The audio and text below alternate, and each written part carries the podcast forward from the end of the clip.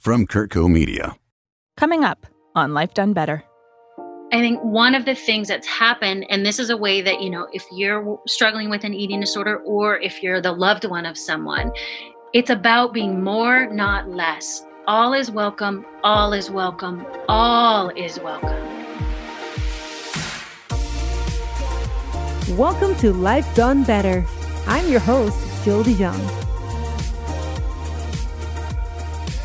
I received a request from a listener to dedicate an episode to eating disorders and how to recover from it.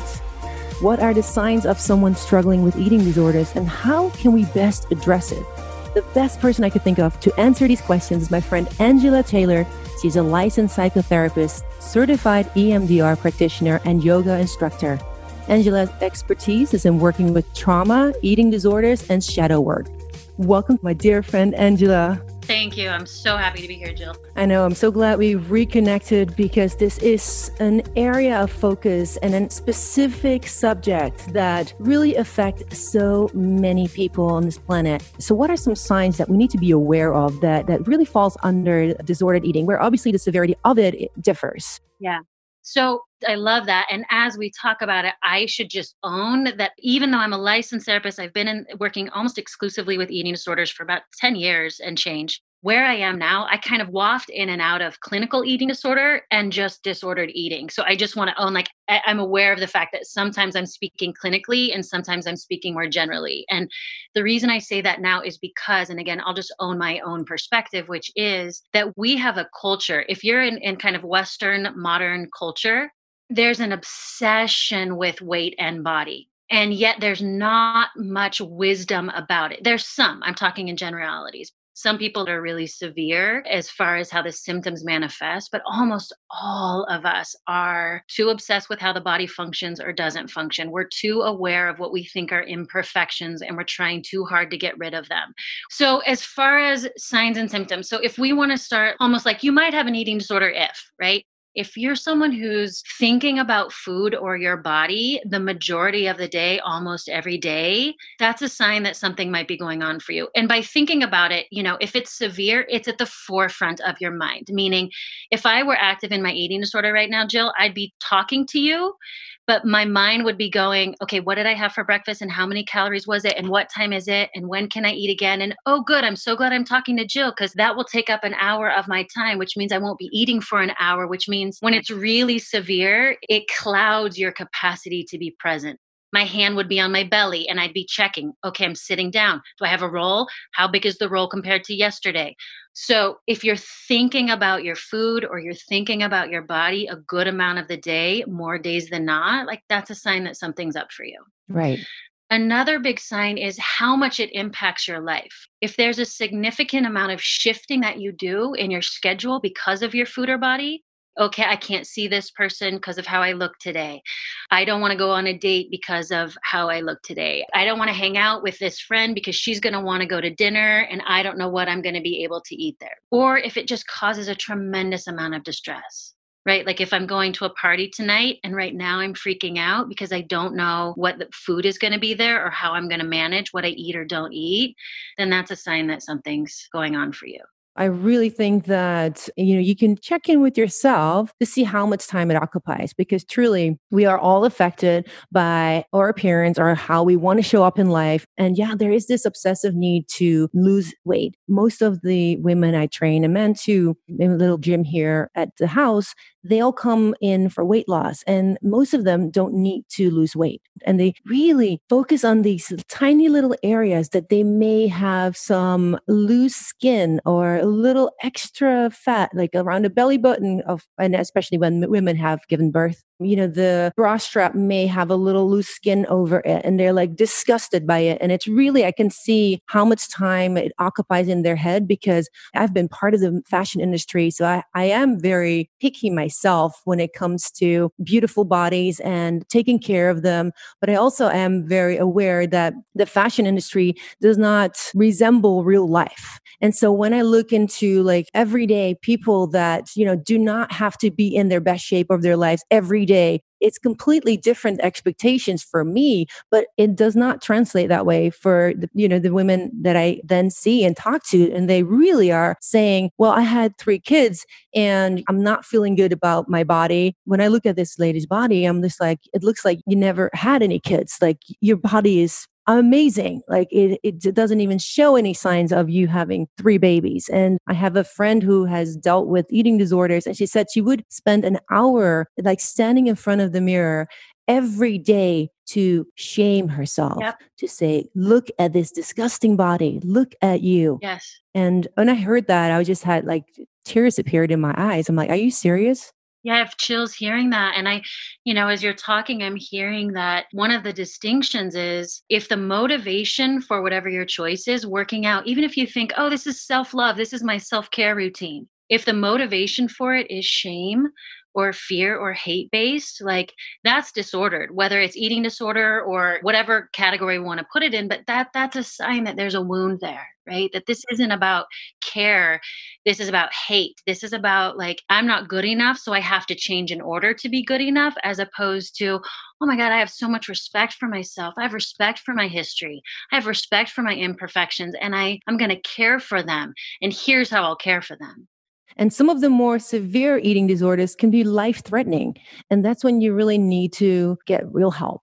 You know, disordered eating is it's an over identification with the mind and with rational and with mathematics and with the mundane like the body and healing i think is a reorientation toward heart and toward soul and like you said i think one of the ways that we can work through like identifying oh is this is this a problem for me? And what's my healing path is you know what's the motivation behind it? What's governing you? What's the, what's at the foundation of it right? If fear is at the foundation if self-hatred is at the foundation what can we do to shift that toward love? What can we do to shift that toward care and compassion if you're doing everything based on mathematics like math is great but when it's running the show, we get in trouble. When we reduce everything to a mathematic equation, like a formula, I think that's really scary and really dangerous.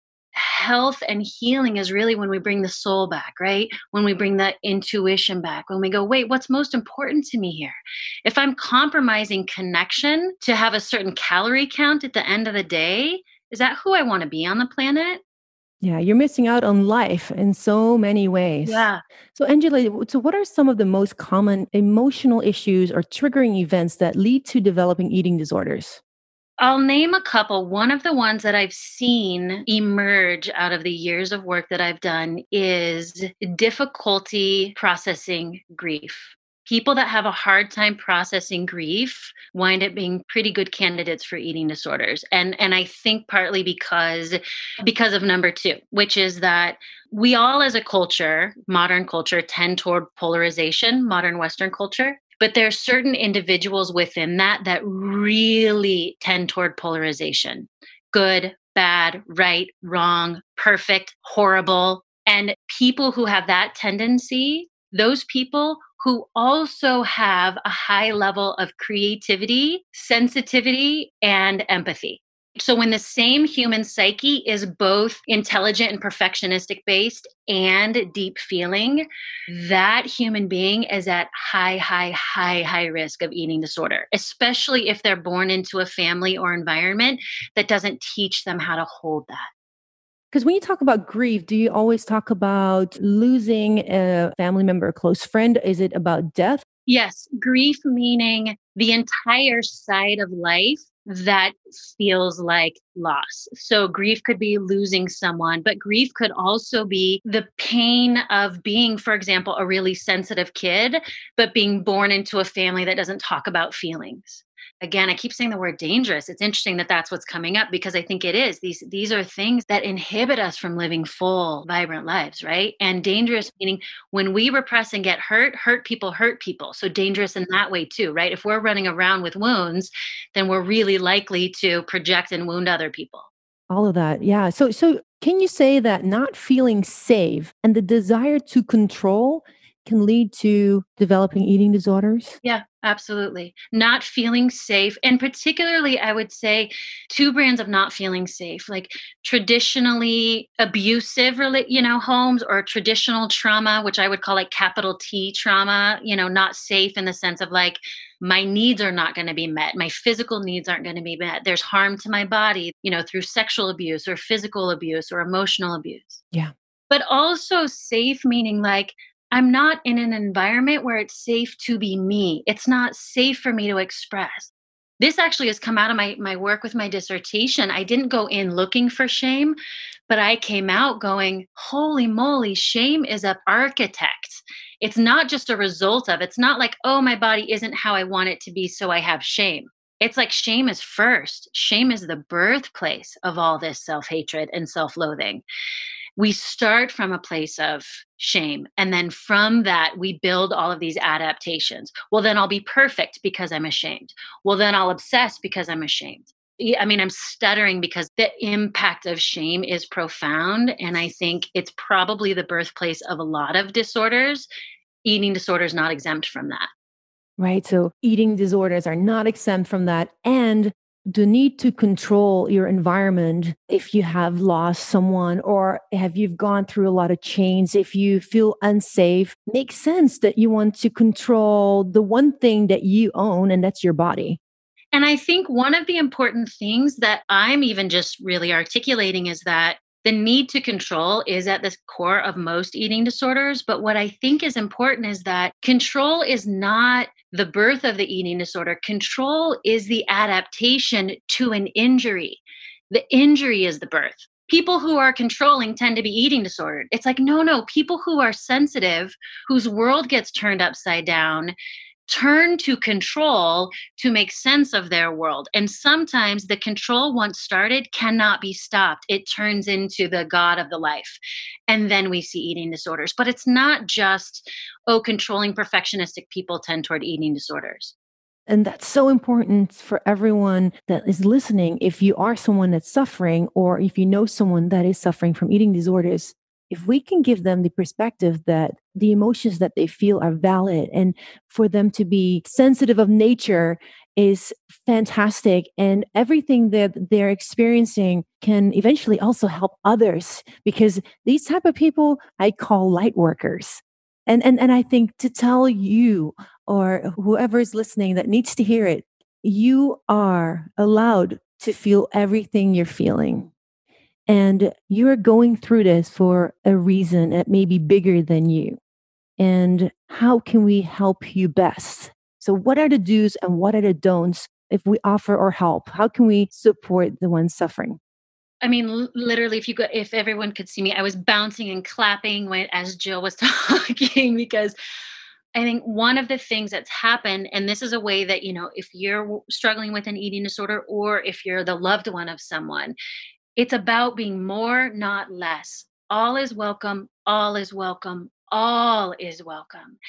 And what happens, particularly if you have an eating disorder that you've gotten treatment for in some way, and especially if you're on the compulsive overeating side or the binge eating side, and so you also have weight or weight gain, and, and your entry into treatment is through medical doctors in that community, there's so much emphasis on what's wrong, let's get rid of it, and let's make it right.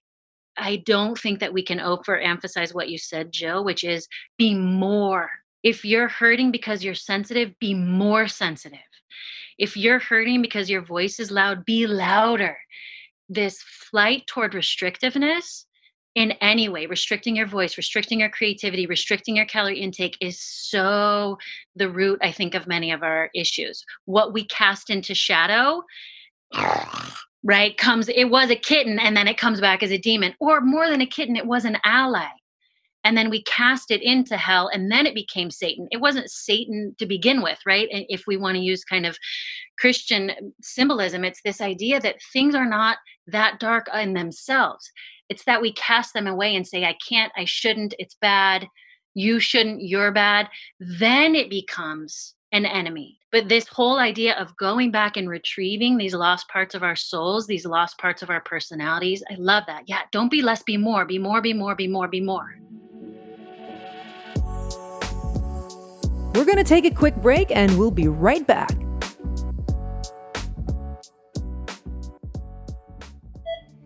On medicine, we're still practicing. Join Dr. Stephen Tabak and Bill Curtis for real conversations with the medical professionals who have their finger on the pulse of healthcare in the modern world. Available on all your favorite podcasting platforms. Produced by CurtCo Media. Welcome back. So, as a friend or as a family member, what do I say or do? You ask and you listen. So here's the don't. I'll say the don'ts because, like you said, best intentions, we make a mess. One of the things people have to understand about eating disorder brains is that they, like I said before, they are highly intelligent and tend toward formulaic styles of thinking. So don't talk about numbers. If you start talking about numbers specifically, it will stick in an eating disordered person's brain. They won't be able to forget it there's usually an obsessive aspect to it where it's like, well, if I didn't eat it or couldn't eat it yesterday or today, then I certainly can't tomorrow. So staying away from specific numbers, weights, calorie numbers, things like that. Like don't don't use that kind of language. So it's funny too because another thing is if we honor that, if we hold that, one of the building blocks for eating disorders is shame then one of the things that's important is that we understand that shame is not an individual's experience. Shame exists in relationship. Like infants don't know how to be ashamed. They don't have social consciousness yet. They don't understand yet. Like if I'm an infant, I don't know that you're looking at me through your perspective, that you might judge me differently than I judge myself, right? So shame isn't even available. You just poop eh, because you want to poop, and you throw up because you want to, and you eat because you want to eat, and you laugh, right? There's no shame filter. So, one of the things that's important to understand is that shame doesn't just exist in the person over there with the eating disorder, it is co created.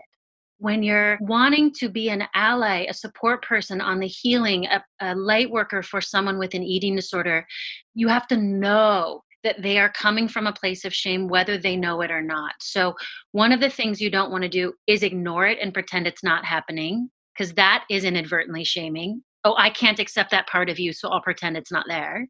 But you also don't want to come at them with anything that could increase shame. So, like you said, you're making me feel this way. You shouldn't do. Why can't you just take it out of your vocabulary? Because all of those are going to feed shame, and feed, shame is what feeds the eating disorder, and it's a lost cause no matter what your intentions are, right? Another thing that's important just to know about human nature is that a lot of times we rise to the invitation. So if my fear speaks to you, I'm inviting your fear. If my judge speaks to you, I'm inviting your judge. Where we come from and who we are invites the other person. They may or may not accept the invitation, but they invite it. So if I'm in care and love and I say, I care about you, you matter to me who you are, what you are matters to me, and I'm here for you in the way that works for you, then you're inviting the deeper soul of that person. Yeah, because when they're ready, they'll start talking if you're the chosen one, right? And so you definitely want to make sure they feel safe in sharing and that, you know, everything that is being shared is confidential. The mother that contacted me initially for the show, I wanted to send her daughter one of my books, like the the Models Do Eat book. Mm. And I said, uh, all the girls that are part of this book, the Models Do Eat book, have dealt with some form of disordered eating and some health issues. And I think it can help to show all these different women's experiences and also show them that they healed by actually learning about nutrition and learning how to cook and really take care of themselves and come from a place of self love. Yes. And so um, she said, Yes, I, you know, like I think that's great, but I don't want my daughter even to know that I talked to you. And I said, Okay, I get it. I'm still happy to obviously provide the book, but I wouldn't sign it because again, that's that shame, right? Of no one should know that I'm dealing with this. And where I am like, but I want you to know I'm here to support you, even though you don't know me. Eh, but like you said, the invite it's the invitation, right? You make yourself available and they may choose you. They may invite you. Or they may say, thank you or no thank you, uh, but I'm going elsewhere and it's true for everyone eating disorders are just an exaggeration of this reality which is that one of the wounds is it's not safe for me to be me in the world and so one of the the nuances of healing that's so important that gets missed a lot is if you contribute to someone's shame you've already lost them And also, if you contribute to someone's disempowerment, you've lost them. And that's one way to contribute to disempowerment, right? Is I'm in charge of your recovery. I have a right to your recovery takes their power away from them, conscious or not. It, it's usually not conscious. We want to be mindful to not pretend it doesn't exist because that's another thing people talk about all the time is feeling like nobody talked about it. I w- was down to 80 pounds. Nobody said anything until I passed out. You know, I was binging at night. All the snacks were missing. No one said anything. So, right, we also don't want to miss. And that's why I'm like, oh, to the parents and loved ones of people with eating disorders, like God bless you, Goddess bless you, all that is bless you, because it's a challenge. And if you don't have an eating disorder or haven't struggled, it doesn't make sense. It seems crazy. And by the way, that's because, and this would be a whole other conversation, but that's because eating disorders are not literal, they're metaphorical. They're expressing something metaphorically. The soul is trying to speak through literal terms but we we all we do is deal with the literal things the weight gain the weight loss the food the not food right? But i just want to speak with so much grace and mercy and thank you to anyone even willing to try to support because it's a bit of a beast to take on and if you haven't had an eating disorder, it's a very mysterious beast to take on. So I just want to emphasize like, whatever you're doing, if you're even trying, props to you because most people just turn their head and run the other way because it's too big and too much and too awful and too scary. So, yeah, we want to honor. I see you struggling. I'm imagining that you're struggling. I notice this. Can we talk about it? Are you willing to talk to someone? Like acknowledging it, but not emphasizing it or mistaking it as the human you're my daughter. I want to connect with you, daughter. How would you like to go for, you know, go to our favorite spot in nature? Let's try this meditation together. Is there anything you would like to do? I miss you. I want to spend time with you. Right? So I love that the emphasizing the human and acknowledging, honoring the disorder, working with it. I see the wound. Let's talk about the wound. Do you want to get help for the wound? What can I do? Tell me how to support you. That lens, I feel it if you do notice someone not eating at all when you're eating, always kind of avoiding appointments around food, then it may also be a good time to kind of address it. But how then do you address that if you're really not sure, but you do have a suspicion? So I love that question because I feel like for a lot of us that that's the conflict, right? It's like I have a suspicion but I'm not sure or I might even think I'm sure but I don't know how to bring it up if you're like, okay, I want to offer myself as someone who loves this person, I don't want to be part of the problem of secrecy, but I also don't want to be part of the problem of shaming. That the way in is off, take ownership that it's your perspective and be very, very, very clear that you're bringing it up as an invitation, but you're in complete respect of the other person as the authority in their own life right? So, like, hey, friend, I really love you. I really care about you. And I feel like it would be remiss of me to love and care about you and not share with you some of the things that I've been thinking and feeling lately. I saw this and I saw that. Here's a game changer for a lot of us. And the story I'm telling myself is we tried to go out to dinner this day, but you hadn't, and this dinner. And the story I'm telling myself is that maybe you're struggling in a way with food or body. And so, because I care about you, I just wanted to invite the conversation because I feel like, again, it would be remiss of me, or I wouldn't know how to be a good, loving friend to you, but also keep this a secret. That just doesn't feel right to me. Beautiful. Thank you. That's wonderful. So, and the road to recovery can be quite long, right? It can take many years or sometimes even longer to really heal from it completely. What are the most important steps in the road to recovery? Number one, I would say is connection. So, most important step to the road to recovery is not hiding in secret.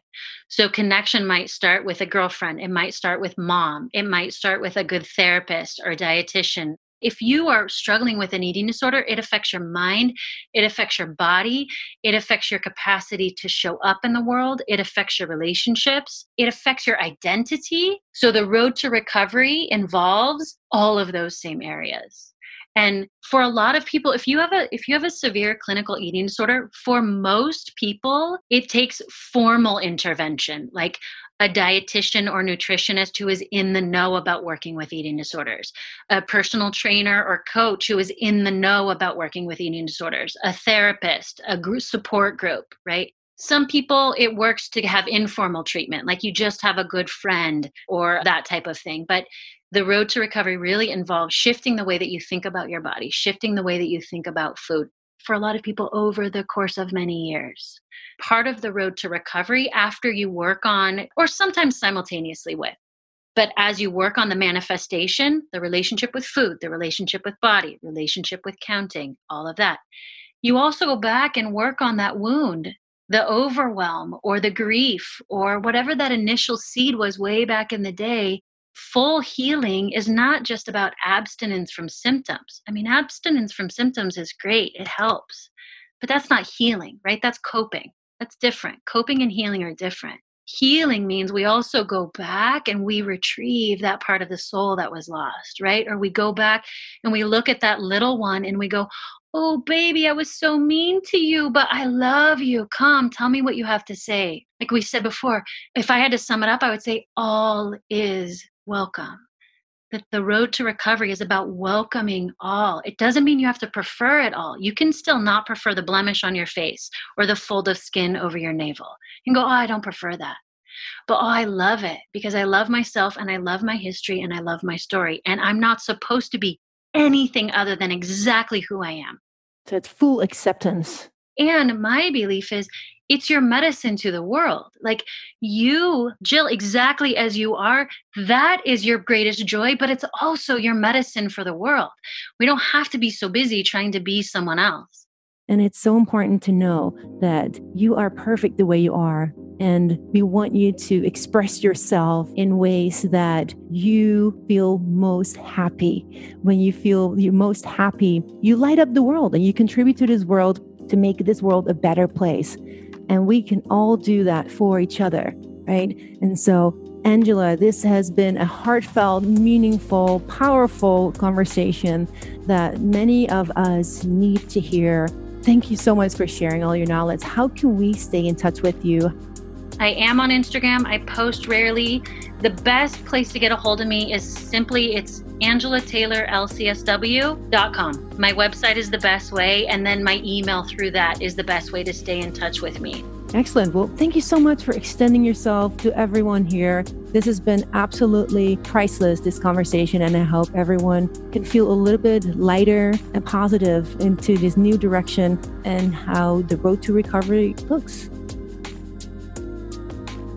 This episode was produced and edited by AJ Mosley for CurtCo Media, mastering by Steve Ricky Berg. Thank you again to Angela Taylor for joining us on the show. If you have any questions or would like some advice from Angela, you can contact her at Angela Taylor lcsw.com or go to nationaleatingdisorders.org. Until next time, my friends, have a beautiful day.